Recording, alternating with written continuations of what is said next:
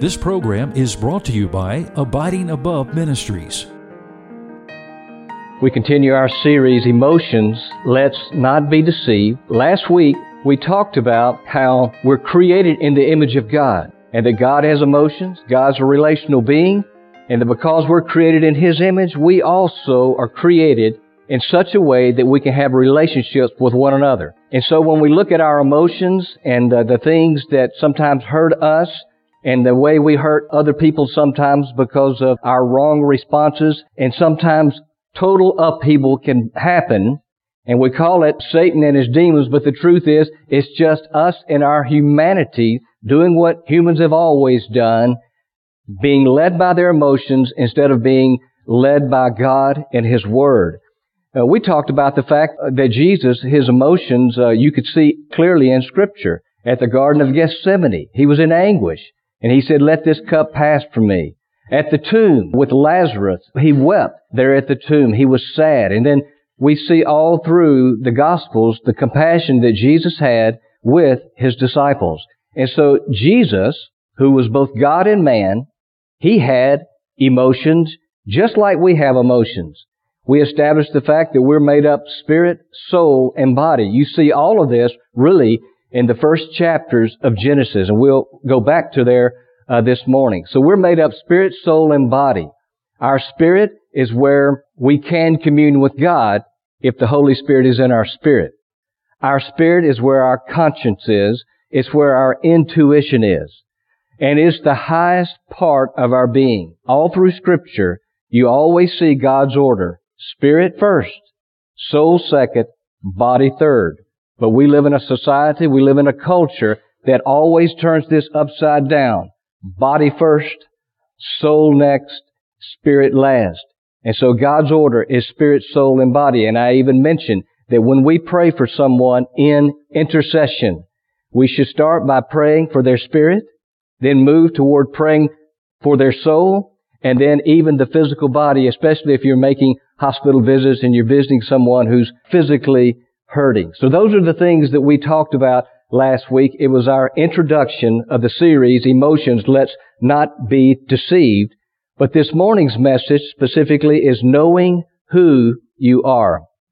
I've told you this before, but many years ago now, my brother's son, Caleb, was doing something wrong. I don't know exactly what he was doing wrong, but he was doing something he was not supposed to be doing. He knew he wasn't supposed to be doing. And there he was doing it. And just at that same time that he was doing that, my brother came walking up, his dad and he caught him red-handed. Now I'm not sure what red-handed means, but you know what I mean. He got caught and he was so caught that he couldn't even lie his way out of his situation. He stood there, caught, dumbfounded. He didn't know what to do with himself. And so he just closed his eyes and said, I'm not here anymore. he did not want to be Caleb any more at that time. Let me ask you this. Have you ever found yourself in a situation where you just didn't want to be you anymore because things had gotten to be so tough? And uh, all of us have experienced that, and you will to the day you die. There will be times in your life that you just want to close your eyes, say, I'm not here anymore. But you know what? It doesn't work. You got to live and walk in reality. And so sometimes when these things happen and there's emotional upheaval and it's controlling us, you remember last week I kept saying this and I'll say this over and over again throughout this series, our emotions have to always be subservient to our spirit. Spirit has to be first and has to be subservient to our mind and even our will. Emotions have to come way down the line here. If we get this flipped over, which I would say most of the time that's what we do, everything gets in disarray. We get away from the Word of God. We're not relying on the Spirit of God. And then there we go, causing all kind of problems in our relationships with other people. So when we find ourselves having those times where we just want to say, I'm not here anymore, and we begin to cope with what we feel deep inside, if we're not careful, we'll lose sight of who we are. So I want to ask you this. Do you know who you are? Do you know who you are? When you look in the mirror, do you like the person that you see? Now, I've got an object lesson up here. I'm not sure where they went, but I bet I'll be up here in a few minutes. Do you know who you are? When you look in the mirror, do you like what you see as the person that you are? Because I want to tell you this. There is absolutely no way that you and I can continually act differently than how we see ourselves.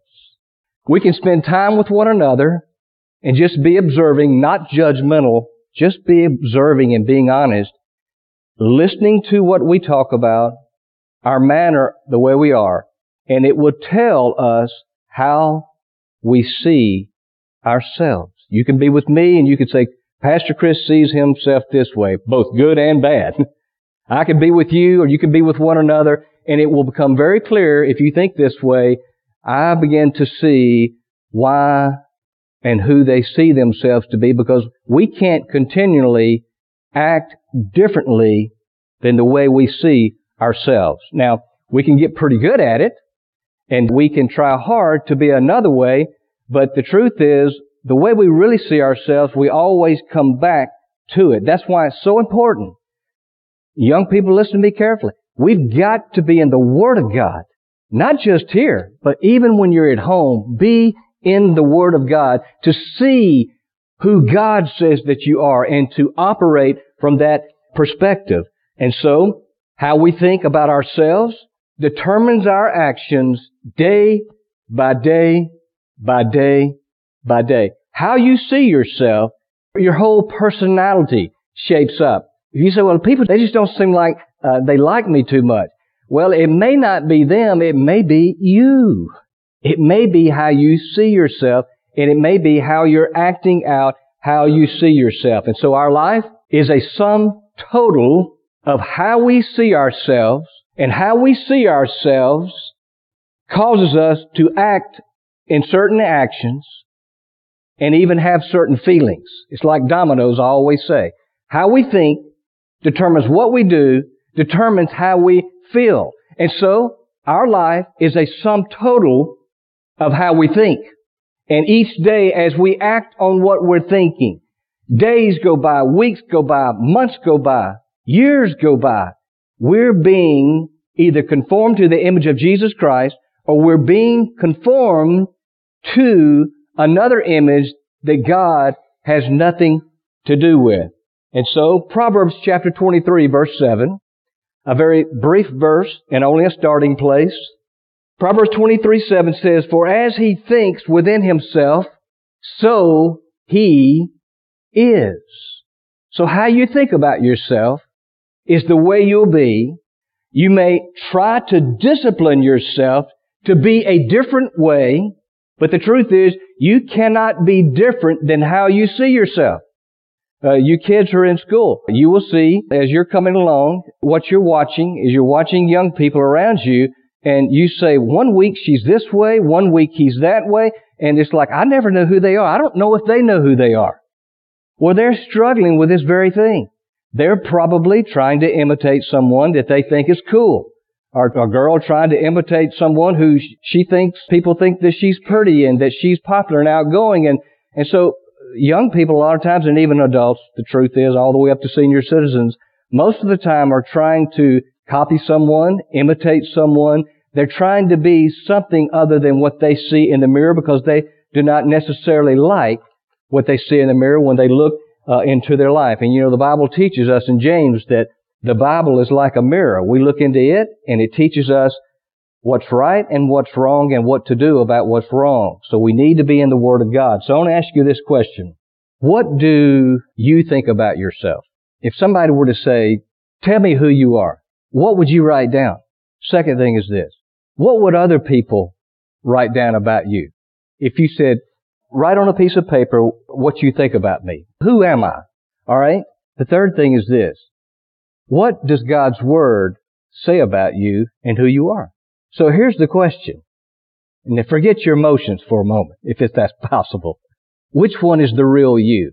Who you say that you are, who other people would say that you are, or who God says that you are in His Word? Well, as Christians, good Christians, we would say, oh, it's who God says that we are. Second question is this, do you know what God says about you? You say, well, you know, I know some things. Have I, I've never really looked into it. We're looking into it these weeks ahead. We're looking into it. You say, why would we do that? This is why. This is not psycho babo stuff. If, you know, if this type teaching bothers you, you know, I'll be done in about eight weeks or so. But I'm telling you, it's going to be good for you and it's good for me too. I've taught these things before and it's good for me to go back through these things. But listen to this. Knowing what the Bible says about you as His child will shape how you think about yourself, how you think about your spouse, how you think about your children, how you think about the people at school, the people at work, knowing what God says about mankind and specifically about you, if you will believe it and choose to walk in it, it'll change how you see yourself and it won't be a discipline of positive thinking. It'll be a renewal of the mind which affects the actions which affects the emotions, and that's what this series is all about. So, probably a lot of you know that my wife likes to paint. And so, uh, she's got all kind of painting things at our house. I used to go to sleep every night in a master bedroom, but no longer. Uh, we sleep upstairs in a smaller room because the master bedroom is her studio. That's a whole nother discussion. But I will say this, she realized her love for art doing crafts and things as a result of her going through breast cancer. It was like it took that for that part of her to come out and I'm amazed at what she's able to do. And I hang some of her artwork at a little cafe in Germantown called Java Cafe. You ought to drop in there sometime and see it. And uh, she's made probably close to a thousand dollars over a few years. But anyway, this is one of her little sets that she can carry around with her if she wants to paint something away from the house. And it's got all these different colors. I don't know anything about art or painting, but I do know this. You, you dip your uh, brush in it and you can mix them up and make different colors and you can paint all kind of things. Now, I want to ask you this. Who in your life has painted a picture of who you are as an individual? It probably, of course, started with your mom and dad, whether good or bad. They may have done the best that they could do, but they were really faulty in it. And no mom and dad's perfect. All of us are trying our best, but none of us are perfect. But who painted the first picture of you from that young age and held it up in front of you? This is what you're to be like. Who is that person in your life? And what were the paints that they used? And not only that, how have you painted your own life? What vision do you have of yourself. It was said about Ronald Reagan that wherever he was, he knew exactly what he looked like. Wherever he was. I guess that came from his days of acting. If we're not careful, we can be in a constant state of acting out how we see ourselves. As a man thinks in his heart, so is he. So we have to ask ourselves this, exactly how do I think in my heart? Has my life with God been hijacked by someone or some people who have put up before me, this is the way you're to be, this is the way you're to look. Have I gotten so focused on these things in my own life that I have created for me a certain type of person I want to be, and it's not so much godliness and a renewed mind with the Word of God, it's basically a life of coping and being a certain way. It is a studied effort of change instead of it being a very natural, spirit-filled way according to obeying and abiding in the principles of the Word of God. So, who is painting the picture of your life? Young people, I want to ask you, I want to ask all of us this, but young people listen. Is the media painting the image that you have of yourself? Your cell phones, what you listen to, what you look at, shapes up how you see yourself. Are you imitating someone that everybody thinks is wonderful instead of just simply being who you are? Maybe it's your friends. You know, the best kind of friend is this. The one who thinks this way. What can I say? What can I do to add value to your life? Not wanting you to act out an image I've got for you as if I'm God, but I want to do anything I can, say anything I can, give you anything that I can so that you come nearest the ideal that God has for you and that was in His mind before the foundation of the world. That, my friend, is a great friend. The kind of friend that's always trying to get you to be the way they want you to be. You gotta be careful there. There's a word you can research it later. Go Google codependency.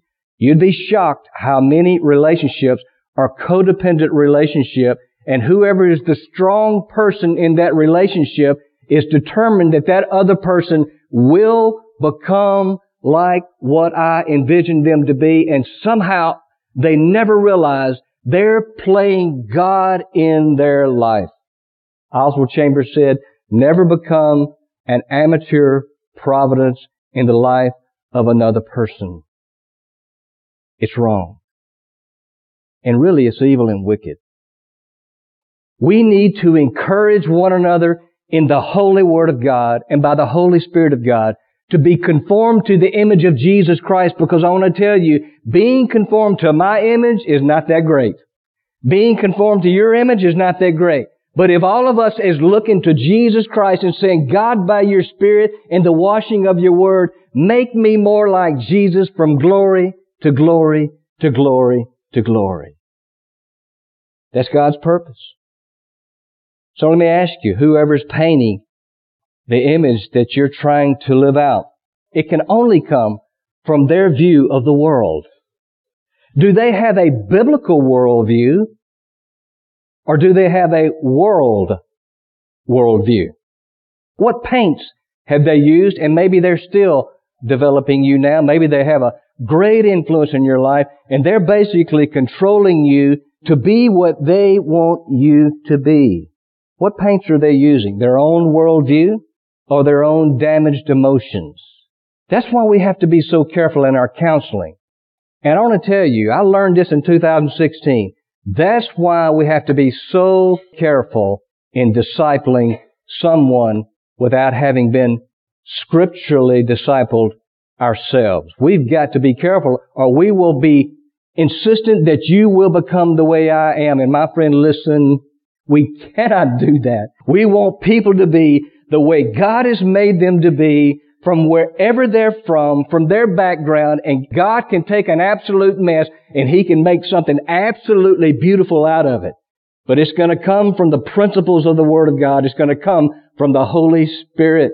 It's not going to come from me making you like me or you making me like you or you making one another like you. Yes, there is an authority.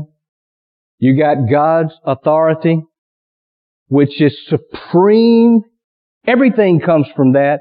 But then listen, you have God's delegated authority, and that does include your mom and your dad.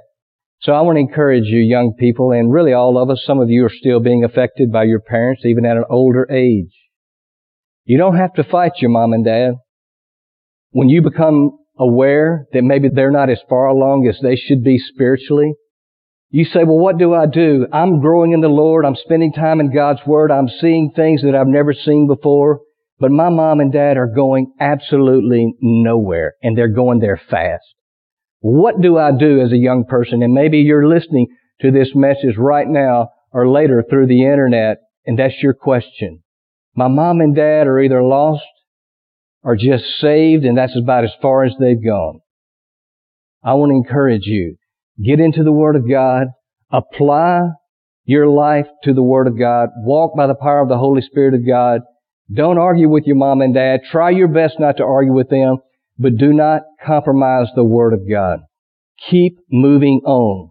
It almost seems upside down for me to say that because most of the time we're thinking children need to obey their parents, and of course they do. But we're living in a society now, we got children raising children. And if you find yourself in that state, don't feel lost and don't feel alone. Stay in the Word of God. God's going to see you through it. He's going to grow you up. But moms and dads are our delegated authority. That is from God and we're to obey our parents. Parents, you have the primary responsibility to disciple your own children. It just simply cannot be just the local church alone because we're not even here on the property long enough to do it thoroughly. It's mom and dad's primary responsibility to disciple and to grow up their own children. So we must have a biblical view of ourselves. We must correct our erroneous views of ourselves and look only through the lens of scripture as we think about who I am. Not who I think that I am, not what other people have projected onto me, but who does God say that I am and what am I to do? Now, with that in mind, look at Galatians chapter 2 verse 20. Look at what the apostle Paul said and it's hard for me to explain this verse because it sounds somewhat convoluted, but um, I love this passage. It's a life verse for many, many people. But Paul said to the church at Galatia in chapter 2 verse 20, he said, I have been crucified with Christ. You say, what does that mean exactly? I hear you say that often. Well, just picture Jesus Christ on the cross and he has died for all of your sin and mine. I would say the majority of Christians, that's as far as they know. It has nothing to do with your intelligence. It has to do with the teaching in a lot of cases. We know that Christ died for us. My sins have been forgiven. I have a home in heaven, period. But there's so much more to all that happened at the cross of Christ.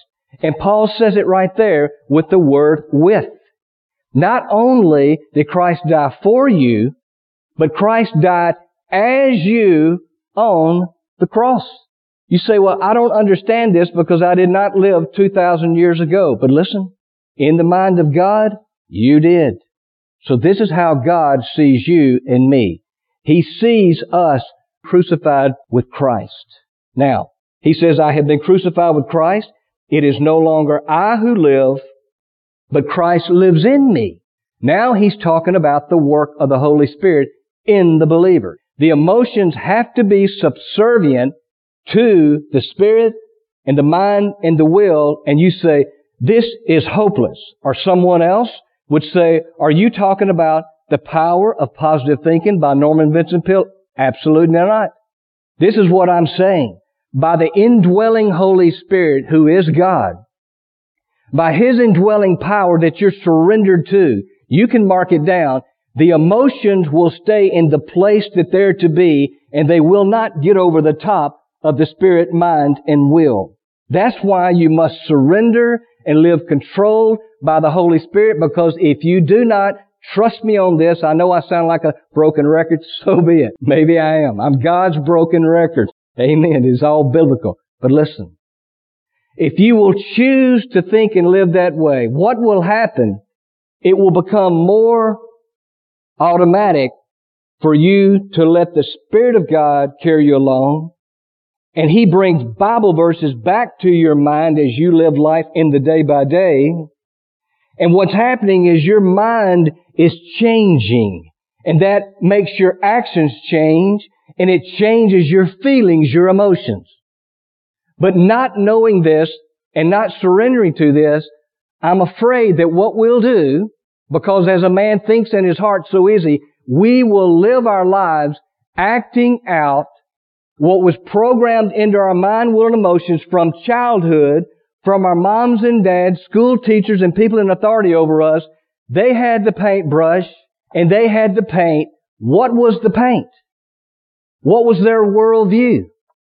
How did they guide you?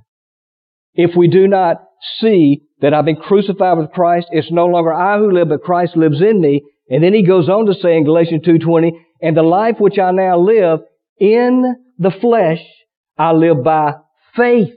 I believe that's talking about simply trusting God. I'm living by faith. In other words, I don't understand everything, but the Bible tells me this. I'm going to walk in it and I'm going to trust Him with the outcome. So I live by faith in the Son of God. And notice this. Who loved me and gave Himself up for me. Think about this. Jesus died 2,000 years ago. You say, well, how can you say that God loves you and God gave himself up for you and you were not in Jerusalem when Jesus Christ was crucified?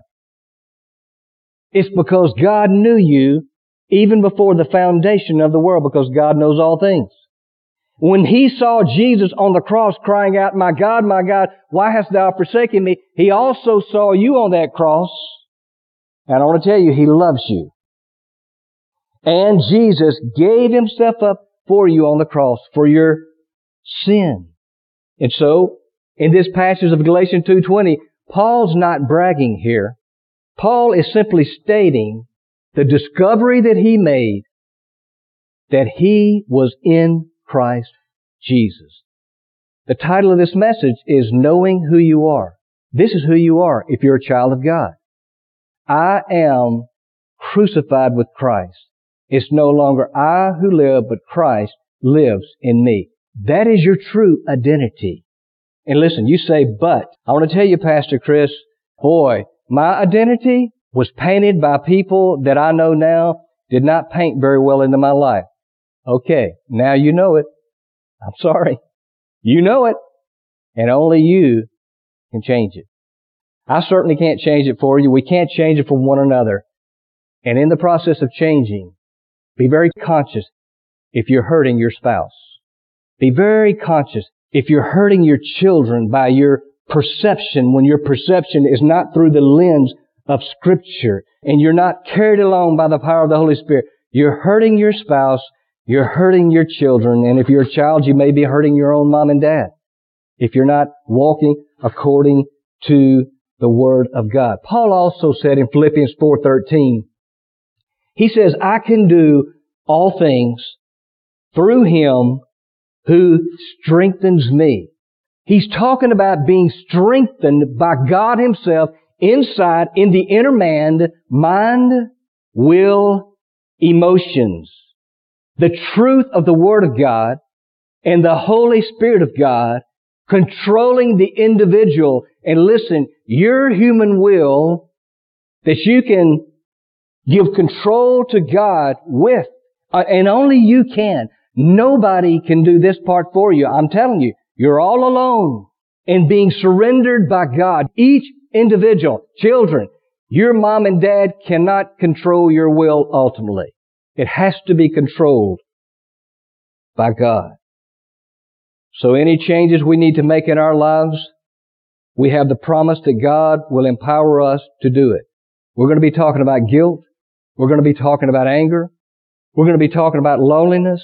We're going to be talking about jealousy and a couple of more things. And I would not want you to walk away from here thinking that I'm teaching that you need to just pull yourself up by your bootstraps and you need to do these things because I want to tell you that is the quickest way to failure. It has to be done by the power of the Holy Spirit.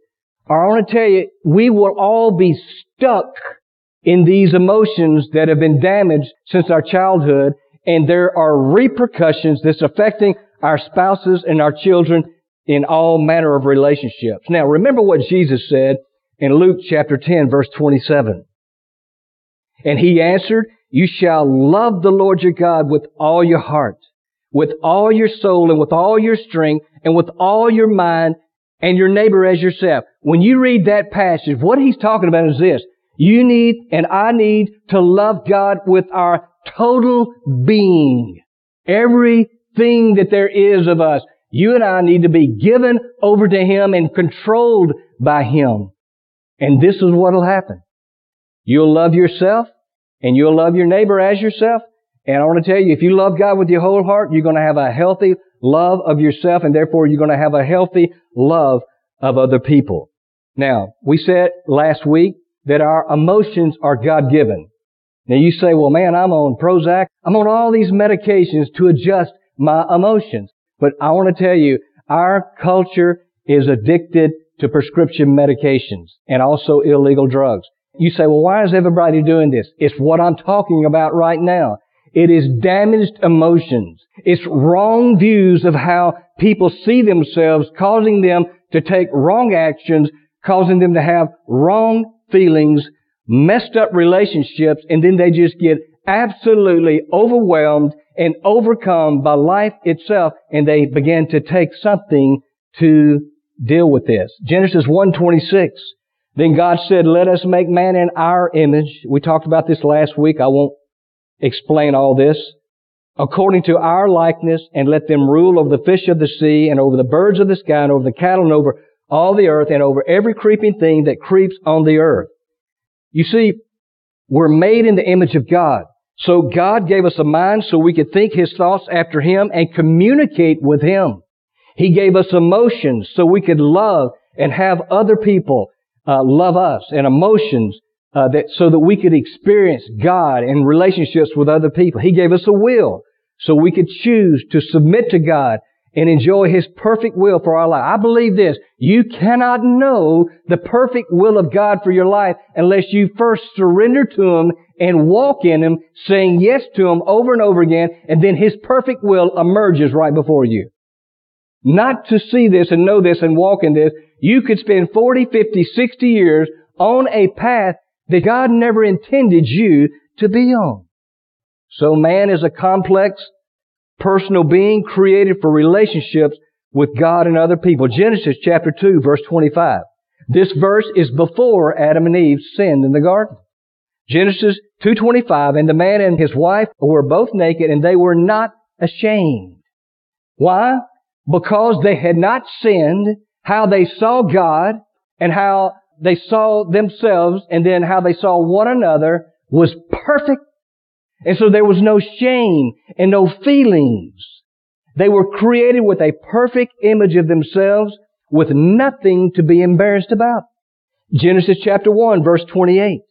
God blessed them and God said to them, be fruitful and multiply and fill the earth and subdue it and rule over the fish of the sea and over the birds of the sky and over every living thing that moves on the earth. What we see there is God's will for the family. God wanted man and woman to come together and to be fruitful and multiply and have children who would eventually have children who would eventually have children and the whole earth be populated with those children who were created in the image of God. It's a picture of God's ideal for the family. And I believe it's also a picture of the Great Commission.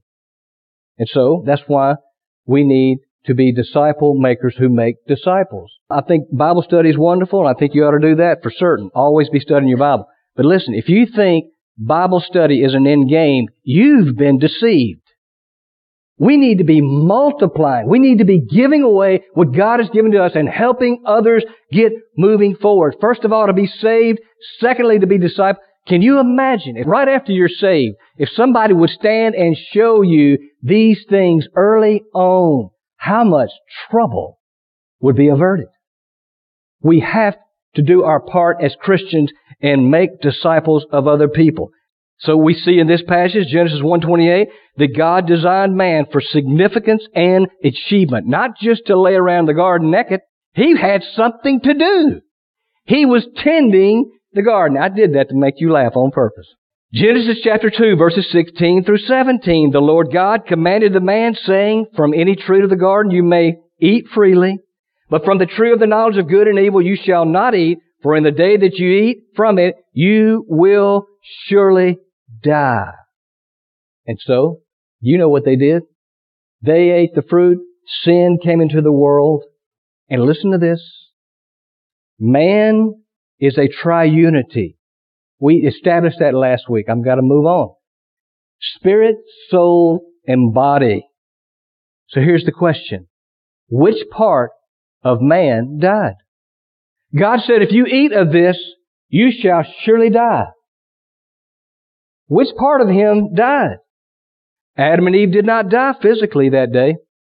They ate of the tree of knowledge and good and evil. In fact, Adam lived in his body for more than 900 years, so his body did not die. Secondly, they did not die psychologically that day, talking about the soul.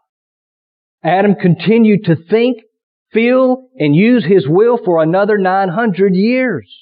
Their bodies began to die, but their souls, their personalities, still function even though they were affected by sin. So if their bodies did not die, and if they were still functioning relationally with the personality, so the soul did not die, then what died? Well, obviously, the part that separated them from God was they died that day spiritually. And listen, that's what's wrong with human beings worldwide. Born, according to Ephesians 2, dead in trespasses and sins. That means their spirit is dead. You and I, children of God, children of light. We're to be the one God uses by His indwelling Holy Spirit to show them how to enter into a personal relationship with God because I want to tell you, most of the people they're surrounded by, they don't even know.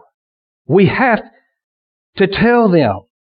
So this is what Paul said about fallen mankind. You see it in Ephesians chapter 4 verse 18. This describes a person who has a body, they have a soul, and so they can relate to others, but they have a dead spirit. Ephesians 4:18, being darkened in their understanding, excluded from the life of God because of the ignorance that is in them. That doesn't mean that they can't be a scientist or an architect. They can be extremely intelligent. But it says right here, they're darkened in their minds. The Spirit of God is not in their spirit. And he says, excluded from the life of God because of the ignorance that is in them, because of the hardness of their heart. And so what happened? The soul and the body took charge, is what happened. So this is what I want to say. As you're dealing with people in your life, it may be your spouse, it may be your mom and dad, or it may be your children, it may be your employer, all these people all around you, even in your church. You're dealing with people, some who are still darkened in their minds. And what you're saying and how you're wanting to relate is just simply not there for them. They're darkened in their minds. Have you ever tried your best to get someone to see the message of the cross of Jesus Christ and they were so bored. The reason they're bored is because they're darkened in their mind. The Bible says they're blinded by the spirit of this age. That's what's really wrong. And that is what's holding back the spread of the gospel around the world is this. And so, Genesis chapter 3 verse 7 tells us what happened, talking about after they sinned. The Bible says, then the eyes of both of them were opened, and they knew that they were naked, and they sewed fig leaves together and made themselves loin coverings. So you know what? Here we are in 2017. Guess what mankind continues to do? We're steadily sewing fig leaves together, but they sure have gotten real expensive. I mean, we have designer fig leaves. But I guarantee you this, we're going to go out with our covering. Christians and non-Christians are going to go out with a covering, but it seems to me like more and more people are going out without being covered up. So, this is the result. Remember, God created man in His own image and His own likeness. They didn't even know they were naked. There was nothing to be ashamed. They had a right view of God, a right view of themselves as an individual, and a right view of them as a couple, as individuals. But then they sinned, they disobeyed God, verses 8 through 10 of Genesis 3, they heard the sound of the Lord God walking in the garden. You know why they heard the sound? Because they were accustomed to hearing the sound of God in the cool of the day. And the man and his wife, they hid themselves from the presence of the Lord God among the trees of the garden. The reason our churches are not filled up all over the city of Memphis and Atlanta, Georgia, and Washington, D.C., the reason churches are not running over is because many people are hiding from God in darkness and they don't know what to do with themselves. Verse 9, Genesis 3, Then the Lord God called to the man and said to him, Where are you? Now God knows everything. He knew where Adam was. He wanted Adam to know where he was. What was Adam doing? He was with Eve, and what were they doing in the bushes? I'm not here anymore. They didn't know what to do with themselves. Verse 10, and he said, I heard the sound of you in the garden, and I was afraid because I was naked, so I hid myself. Listen, I know this sounds like a lot of Bible talk, maybe to some. But listen, this is what's wrong with individuals. What happened in the Garden of Eden spread to all of humanity. This is what we're dealing with as individuals, as couples, as families, children, grandparents, grandchildren, the local church, and every area of our society. What we're talking about now is each individual is dealing with these things, created in the image of God, but darkened in the understanding because of a dead spirit. And we have the answer. Nothing can shut down the spread of the gospel except us keeping our mouths closed. If every Christian would simply share their faith just in genuineness, we'd reach the whole world for Christ without electricity. It's absolutely amazing. I finished with this. Romans chapter 5 verse 12. Listen to this. Listen to what Paul said. Now here Paul is speaking to the church at Rome, a long way future of what happened in the Garden of Eden. But he's talking about the Garden of Eden. Paul said in Romans chapter 5 verse 12, Therefore, just as through one man sin entered into the world, that man's Adam, your great, great, great, great, I don't have enough time to say it all the way back, grandfather. But uh, therefore, just as through one man sin entered into the world, and death through sin, and so death spread to all men because all sinned. This is the state of mankind, and this is the reason there's so much emotional upheaval, not only with those who are lost with a darkened spirit, but also even with believers who view themselves the way mom and dad and people early in life painted the picture of them. How they shaped up an image for themselves. How they shaped up an image by other people. And listen, here's the answer. And only you can do it. Each individual has to say, I'm going to spend time in the Word of God because I'm created in God's image and because He's in my spirit. But I can't act opposite of how I see myself. I'm going to look into the Word of God and I'm going to say, the one who created me, God, how does He see me? What does He say about me? And I'm going to choose to walk in that so that if I do, the very reason that I'm even alive and having a being here will begin to emerge. And you'll be a child of God who walks by the Spirit of God, who is a child of the light, and you'll be light in a dark world. Because I want to tell you, this world is dark, and this world, according to Scripture, is passing away. Friendship with the world is enmity with God.